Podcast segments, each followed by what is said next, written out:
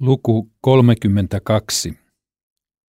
Tässä se nyt on, uudet kirkkotilat.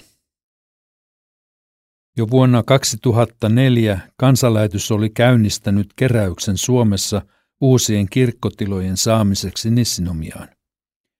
Keräys oli suunnattu Japanin lähettien nimikkoseurakunnille ja suurille seurakuntayhtymille.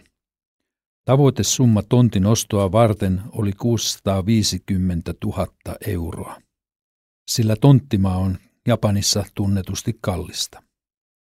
Eikä tuolla summalla saisi kuin korkeintaan 300-400 neliön suuruisen maapalan Nissinomiasta.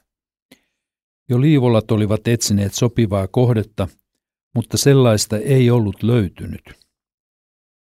4. maaliskuuta japanilaisen aamulehden välissä – oli lähes sata erilaista mainosta.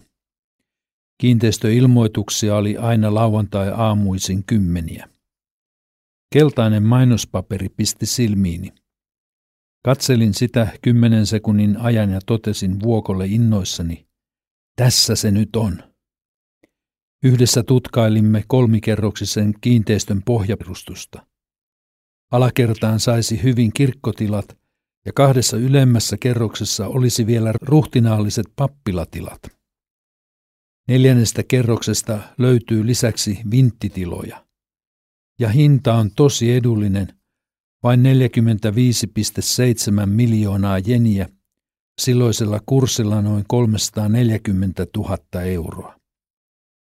Ensimmäinen näyttö oli aamulla kello 10. Ei muuta kuin pian katsomaan. Paikka oli vain 300 metriä silloisesta kirkon vuokrapaikasta ja vieläpä yhden pääkadun varrella. Muita katsojia ei ollut.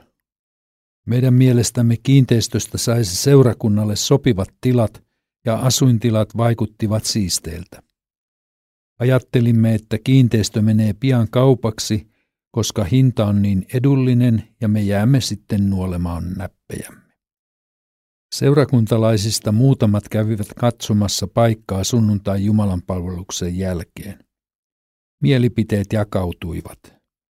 Joistakin se oli aivan liian iso, jonkun mielestä paikkaa voisi harkita.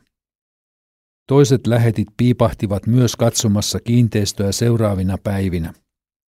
Useimmat pitivät paikkaa mahdollisena, vaikka viereisen kadun liikenne ja pakokaasut huolestuttivatkin.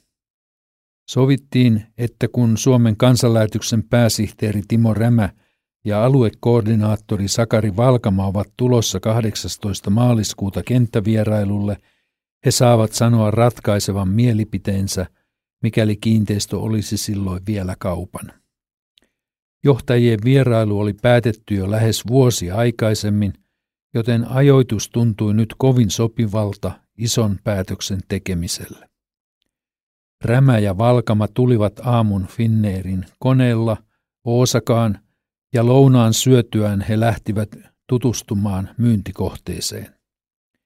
He antoivat siunauksensa ostoajatukselle. Päätimme saman tien tehdä ostotarjouksen 40 miljoonalla jenillä, että saisimme tietää, onko muita ostajia ja mikä olisi lopullinen hinta. Olimme hyvin tietoisia, että häviämme tarjouskilpailun, jos jonossa on useampia ostajia.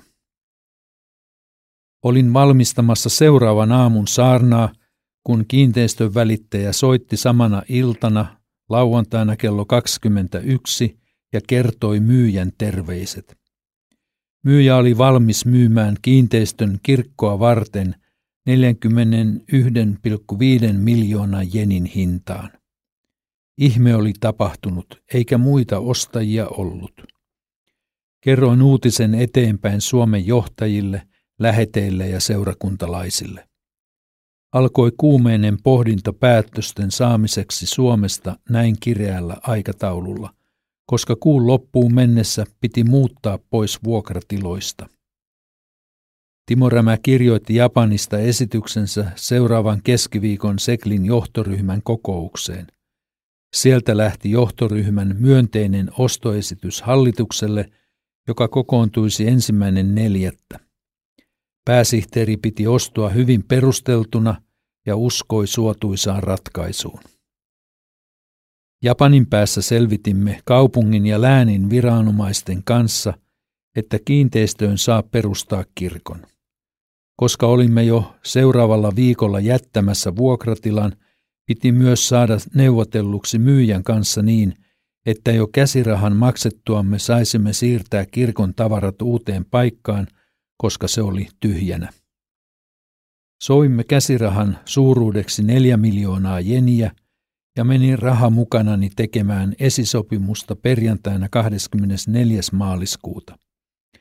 Istuimme kiinteistön välittäjän nuhruisessa toimistossa kaupan teossa. Minulla oli mukana myös kristitty välittäjä, herra Soma, joka oli ostajan puolelta valvomassa, ettei tapahdu mitään laitonta. Myyjä oli Koreasta aikoinaan Japaniin tullut yrittäjä, joka elätti itsensä ja perheensä kauppaamalla kalastusvälineitä ja kalansyöttejä. Hän ei ollut itse kristitty, mutta hänen kotikaupunkinsa Seoul on täynnä kirkkoja ja siksi hän ihan mielellään myi kiinteistönsä kirkon työtä varten. Olin hetkeä aikaisemmin saanut vuokolta käsirahan käteisenä, sillä vain hänellä lähetyksen talouden hoitajana oli oikeus nostaa varoja pankkitililtä. Lähetyksemme maksuvalmius meni tosi pieneksi, mutta onneksi tuon verran pystyimme kaivamaan käteistä ennen suurempien rahojen saamista Suomesta. Loppusumma kaikkine lisukkeineen oli sopimuksen mukaan maksettava huhtikuun aikana. Pääsihteerimme luvalla otimme tietoisen riskin, kun teimme esisopimuksen ja maksoimme sovitun käsirahan. Jos Seklin hallituksen päätös olisi kielteinen, menettäisimme käsirahan kaupan peruntuessa. Laskin neljän miljoonan jenin rahatuppua myyjälle. Myyjä tarkisti, että summa on oikein. Sitten katsoin myyjää silmiin ja tein kysymyksen.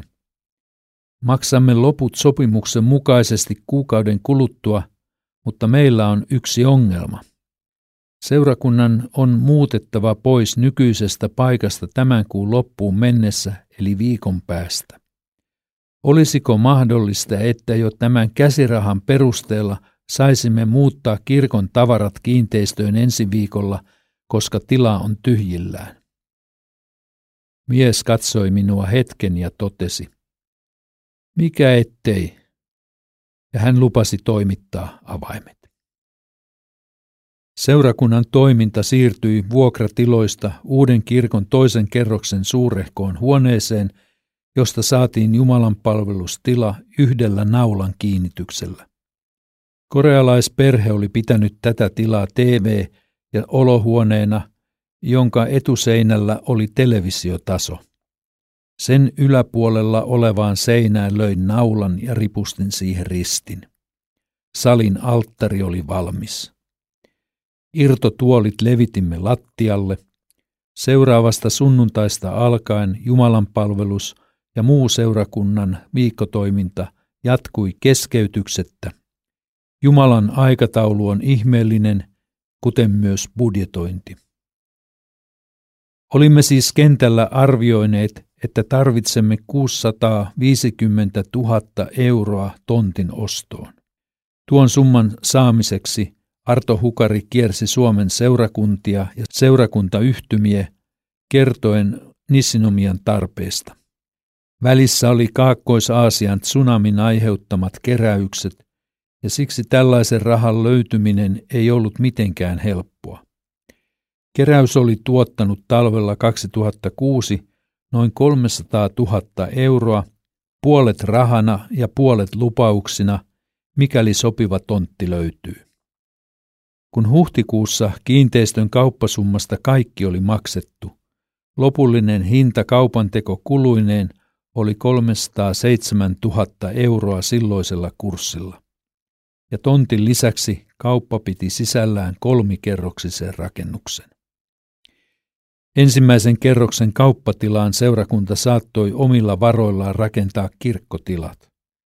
Toisessa ja kolmannessa kerroksessa sijaitsevasta asunnosta sai pappilan ja vielä seurakuntasalina toimivan tilan toisesta kerroksesta. Tontti ei ole suuren suuri, mutta on se sentään 134. Tontille on rakennettu vuosi Kooben maajäristyksen jälkeen tämä kiinteistö, jonka pohjapinta-ala on 99 neliötä ja toisessa ja kolmannessa kerroksessa hiukan vähemmän, kolmessa kerroksessa yhteensä 276 neliötä. Lisäksi vinttitilaa neljännessä kerroksessa on yli 30 neliötä. Seklin hallituksen päätös aprillipäivänä oli myönteinen. Lopullinen kauppa tapahtui 25. huhtikuuta. Jo tuona päivänä meillä oli kädessämme lääninviraston paperi, joka todisti paikan kirkoksi, ja näin olimme alusta asti vapaat kiinteistöverosta. Läänin virkailija totesi, ettei ole vielä koskaan nähnyt tällaista tapausta – jolloin jo ostopäivänä on tämäkin asia järjestyksessään. Kaksi päivää myöhemmin teimme Vuokon kanssa elämämme 18 muuton kerrostalosta kirkon pappilaan. Tosin alakerran kirkkosalin valmistumiseen kului vielä vajaat kahdeksan kuukautta. Sekin on kertomisen arvoinen tapahtumaketju.